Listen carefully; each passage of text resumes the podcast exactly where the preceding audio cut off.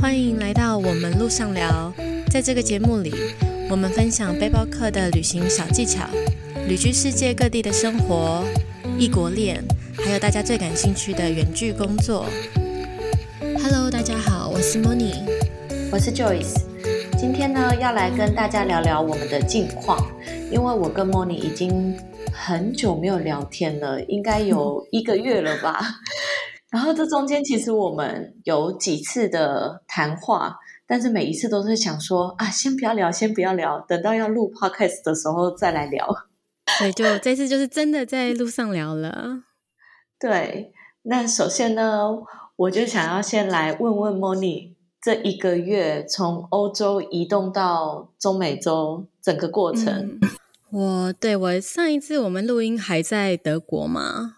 对，然后德国之后。就算蛮奔波的，到了纽约，然后在纽约我待了四五天，就是好久好久没有就是这样子长途旅行，因为我从德国是先坐长途巴士到巴黎夜巴，然后从巴黎又又等了。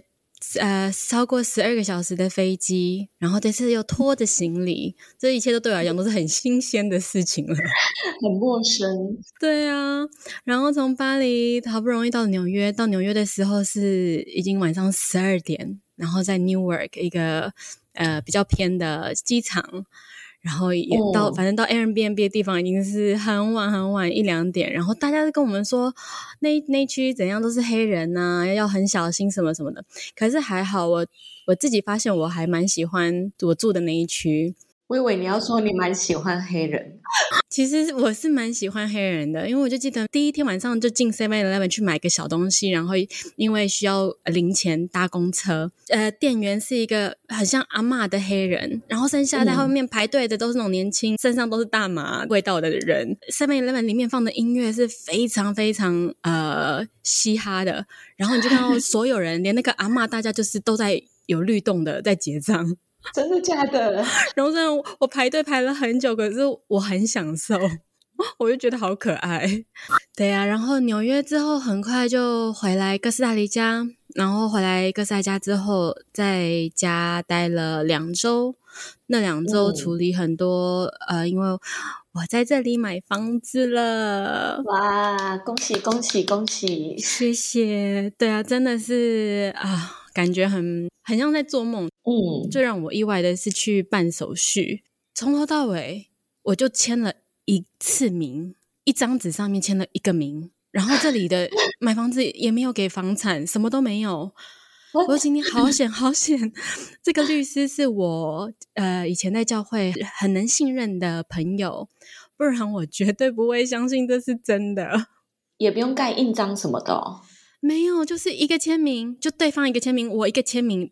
然后第一天到这里办电话号码，我那个合约我签了至少有七八个名，然后也没有看我的任何什么 passport，我 passport 之前就传给他了，可是当下也没有在对啊什么的，我就算了，就是还好这个律师，这个律师是呃台湾人，可是在这里长大，所以是非常非常能够信任的人，我才觉得 OK，不然。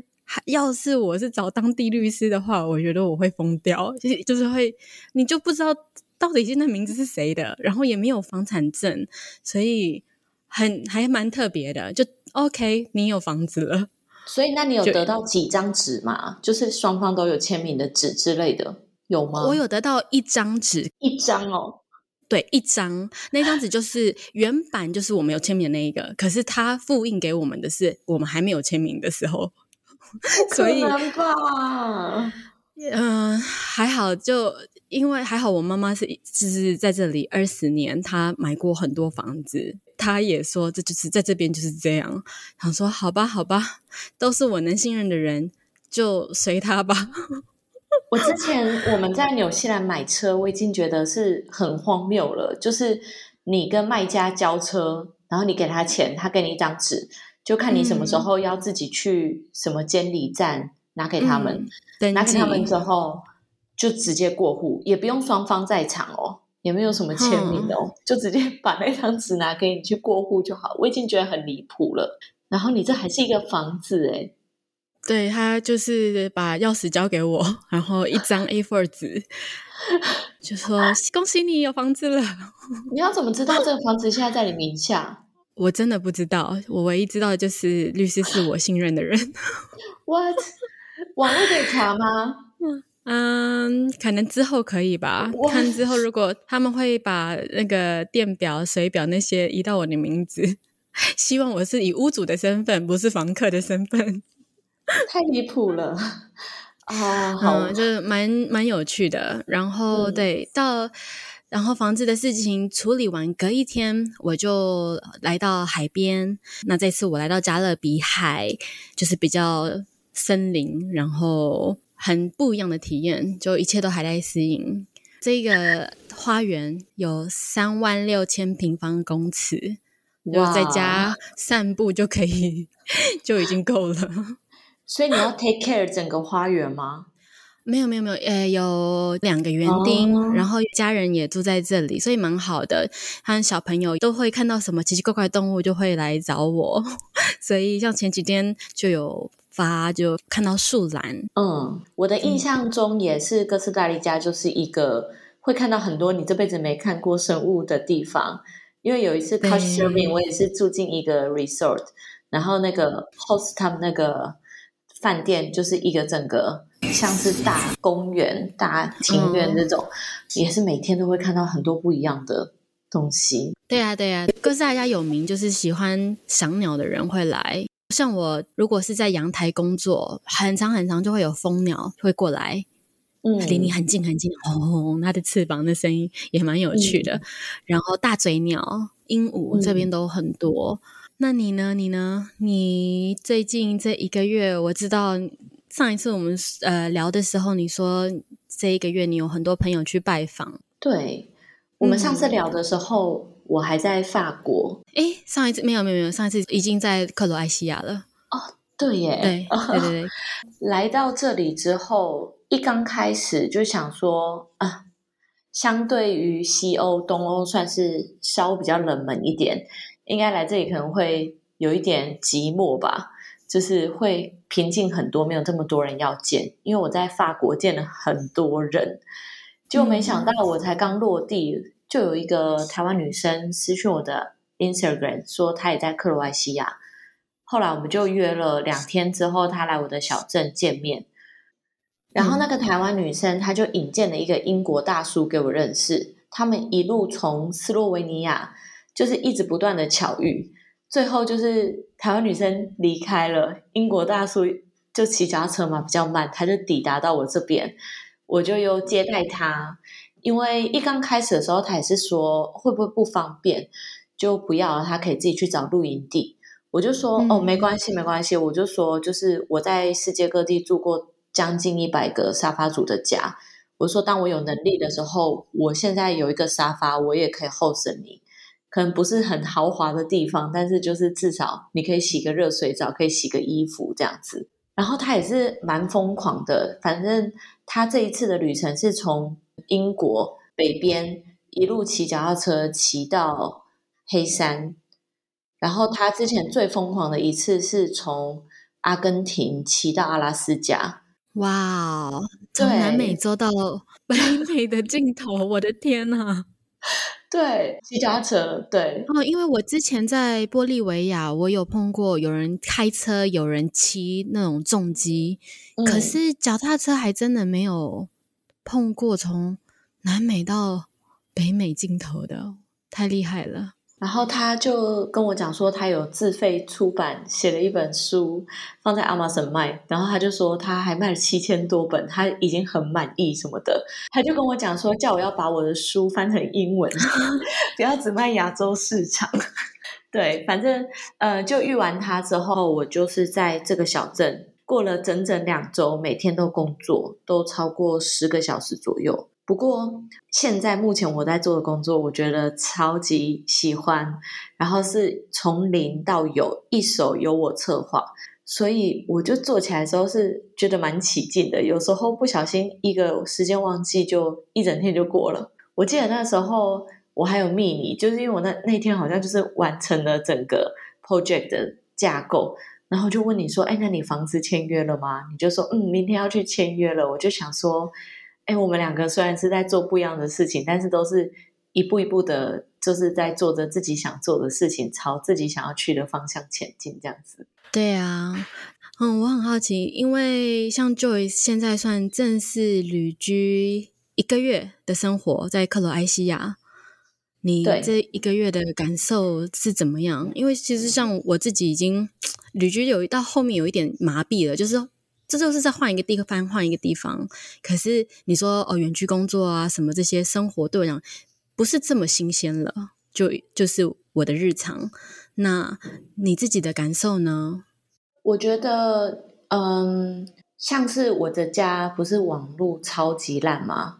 一刚开始的时候，我其实是有点觉得我是不是要提早退租，或者我离开，因为完全没办法在家里工作。但是后来我发现，就是因为我没办法在家里工作，加上跟台湾时差的关系，所以我可能每天早上七点就要起床，可能八点就会有会议，所以。我算是变相的 push 自己早睡早起，然后就是有一个出门的仪式，要去咖啡厅工作，所以反而我就是很早就可以结束我的工作，结束我的一天回来。但是如果我那一天是整天待在家里的话，我可能就会躺在沙发上，或者是要吃什么就去弄什么来吃之类的，就工作效率就反而没那么好。嗯，所以我就觉得算是有一点。因祸得福的感觉，对，所以我觉得，呃，能够这样自由安排时间，我觉得还蛮蛮爽的。还有一件事情就是，我觉得我很幸运的挑到一个我真的非常非常非常喜欢的地方。每一天就是你就是看着海，看着夕阳，天气都很好，温度也是完美，我就觉得好，对我来讲我已经很知足、很幸福了。但是这就是第一个国家，好的开始应该是成功的一半。对，记得你上一次打电话问我的时候，是你在选择克罗埃西亚之后要去的地方，然后你考虑阿尔巴尼亚，可是我是强烈 推荐不要。你最后的决定呢？对，后来就是因为我很相信你，就是我很信任莫妮给我的建议，所以。我就有放弃阿尔巴尼亚，因为当初会选阿尔巴尼亚，其实是就是因为它的房子很便宜。但是后来我还是决定去黑山。然后，呃，第一我会离开克罗埃西亚，是因为呃，我在这边前两周有朋友来找我玩，大部分该去的地方我都去了。然后，呃，下下个周末有一个朋友也会来找我，从台湾。那我不想要再去一次所有一模一样的地方，所以我就想说，那换个国家好了。刚好看到黑山其实是蛮漂亮的，又近嘛。我上一次去的时候已经是二零一八年，从克罗埃西亚一路搭便车到土耳其那一次。然后因为是搭便车，所以人家能载你多远你不确定，然后就会一直把我丢丢在海边。所以其实很多小小的那种镇啊，我经过我都没有记得名字，可是我就真的真的记得。到现在人家问我我最喜欢的海边是哪里，克罗埃西亚绝对都还是在我的名单上面。克罗埃西亚的海真的很美，你有去过小岛了吗？没有，可是我在两个岛的中间。然后一刚开始的时候，我来的时候，房东其实是有问我要不要参加那种就是套票的。我建议可以去耶，因为不不一定要去他推荐什么有名的岛。我那时候有在一个岛 Milna 那边住，也是小短短住了一周。然后我的 host 是呃有船，所以我是住在船上。那个岛上的体验完全是跟你住在海边房子会是不一样的，而且那个海又是另外一个 level 的美。住在船上不会很晕吗？不会，我一开始也讲说会不会有问题，就会不会晕船睡觉。可是我觉得像 baby 的那个摇篮床嘛。旅居的这些日子以来，有很多观众询问我们有关于远距工作和旅居生活的相关问题。所以我们在思考要把这几年来最实用、最完整的经验及资讯给系统化，用线上课程的方式呈现给大家。在这之前呢，我们做了一份问卷，希望能借此看看有多少人对这堂课感兴趣，以及针对你想学习的主题下去设计课程的内容。有兴趣的人都可以到这一集的 podcast 简介，或是到我们的 IG The Mojo Studio 第一个线动精选里找到这个链接，填写问卷。我们将赠送课程专属折价券给有填写这份问卷的观众。希望借由这个讲座，可以帮助也向往远距工作和旅居世界的你。所以暂停一下。打开这一集 podcast 的简介，或到我们的 IG 找到问卷连接，再回来把这一集听完吧。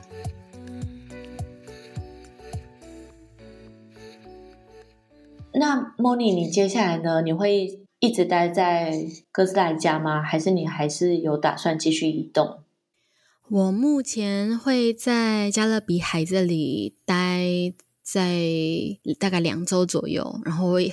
移动到另外一边，萨马达另外一个海边，然后在那里待到十二月底，嗯，然后我会回去纽约，哇，然后纽约可能会待到二月初，然后就会去秘鲁、玻利维亚，哇，所以你已经计划到明年第一季了，对，差不多到第一季结束，然后我自己也有在想，如果已经到秘鲁、玻利维亚。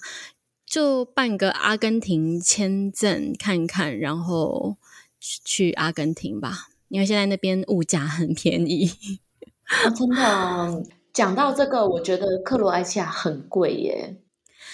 克罗埃西亚不会很贵，它是算欧洲便宜的地方。现在你会觉得贵，我觉得是因为 COVID 之后，然后战争之后，确实都物价上涨。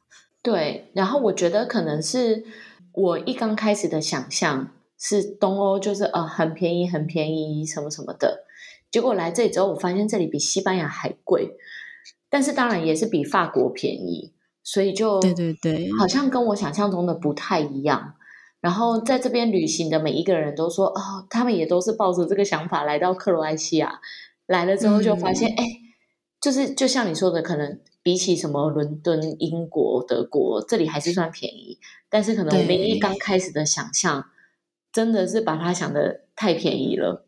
因为你可能拿其他东欧国家比，克罗埃西亚偏偏又它又是东欧算贵的国家，因为它太火了，《冰与火之歌》之后，它太人气太高，所以克罗埃西亚跟黑山就是东欧里面比较贵的国家。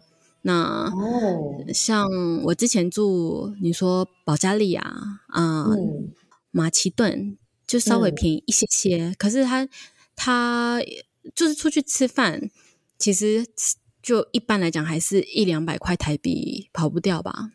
说我说真的，上一次回台湾，其实我也有觉得物价变贵啦，就是我觉得就是一阵一阵，因为我们都离开一个地方太久，再回去的情况，你如果拿。从前的那个印象比都是会只会越来越高，这也是为什么我选择买房子，因为我觉得我钱到处存，然后越来越薄。对，钱在银行里面就是越来越贬值，没有用的，那就换一个房子，就算小小的，它至少保值，甚至有可能升值。嗯，也是。其实我这次真真的，我有被哥斯达黎加的物价。吓到哥斯达黎加已经是中美洲出名贵的地方了。我记得三四年前在海边朋友的酒吧帮忙，然后我就听到有一些口音的人，然后就说：“哇，东西好贵！”我就说：“你们是哪里人？”他说：“他是瑞士人。”我说：“你瑞士人来这里还说这里物价贵，可见有多高。”我觉得他们也是抱着啊，中南美洲应该就是很便宜的地方来的。可是他们都觉得贵。那现在已经是三年四年之后，然后我前几天我都没有认真去看那个收据。可是前几天我买了很多东西之后，然后结账我吓一跳，然后嗯，因为那个东西是很基本，像面包啊、火腿、气是这种日常。然后我们在欧洲如果买，可能这样一次可能二十二十五欧元。嗯，我们结账的时候七十几欧。然后我就一个一个东西慢慢看，慢慢去了解它的价格。结果像一条吐司，而且我说真的，这一吐司超难吃的。然后一条吐司要一百二十台币。哇！前一阵子就是也是意外有遇到一个超级旅行者，然后我们那时候就有聊聊聊，他就问啊，你为什么会选择待在克罗埃西亚这个小镇？为什么接下来去黑山？我就是没想太多，我就说，因为我找到便宜的房子啊，符合我的预算啊，我就想说，我也不喜欢住在大城市，那就可能是命中注定吧，我就去那里。然后我们那时候其实聊天聊一聊，他就有跟我说，嗯，Joyce，你应该要选择一个地方是你想去的，而不是因为它便宜所以你去。嗯，然后这句话其实就有，呃。放在我的心里，我就有开始在思考这个问题。然后，嗯，虽然我在黑山订了两个月住宿，然后原本的计划是想要待到明年可能年中吧，在欧洲。但我现在就有在想，我或许会提早离开欧洲。那你想去哪里？其实我会蛮想，就是往土耳其、中亚或者是尼泊尔、印度那边移动。然后我也一直一直就从很久以前就很想去辽国，但是我每一次要去，每一次都有别的事情被打断。那我很怕我再太晚去，它又变得太观光，就不是我真的很想去看的辽国的样子了。所以也蛮想过去那边看看的。那另外一个方向，当然我也会想要去中南美洲看看。还会想回来这里啊？就是会会想要就是一路往南，因为那时候我们去的时候也没有看到太多的地方嘛。其实还有很多其他的地方，像哥伦比亚，我就真的很想去，人人都称赞的。对我很喜欢哥伦比亚。其实 Digital Nomad 也很推 Medellin，就是 Narcos 的故乡。哦，真的哦。对，所以呃，这两边对我来讲都是有吸引力的，但是我还不是很确定。我就在思考这件事，但我还有一点点时间去决定我接下来的下一步。好啦，以上就是我跟莫妮这一个月的近况，所有我们接下来的计划。但是计划往往都赶不上变化，所以要持续收听我们的 podcast，然后我们都会陆陆续续跟你们分享我们接下来的旅居生活。谢谢你今天的收听。如果你喜欢这集的内容，欢迎截图分享到你的 IG 线动，tag the Mojo Studio，让我们知道。也别忘了帮我们到 Apple Podcast 打新评分，让这个节目有机会被更多人听到。那我们就下周同一时间路上聊喽，拜拜，拜拜。我我每天早上我都会去买卖。有一只鸟撞到窗户掉下去了，你这个可以剪到最后哎。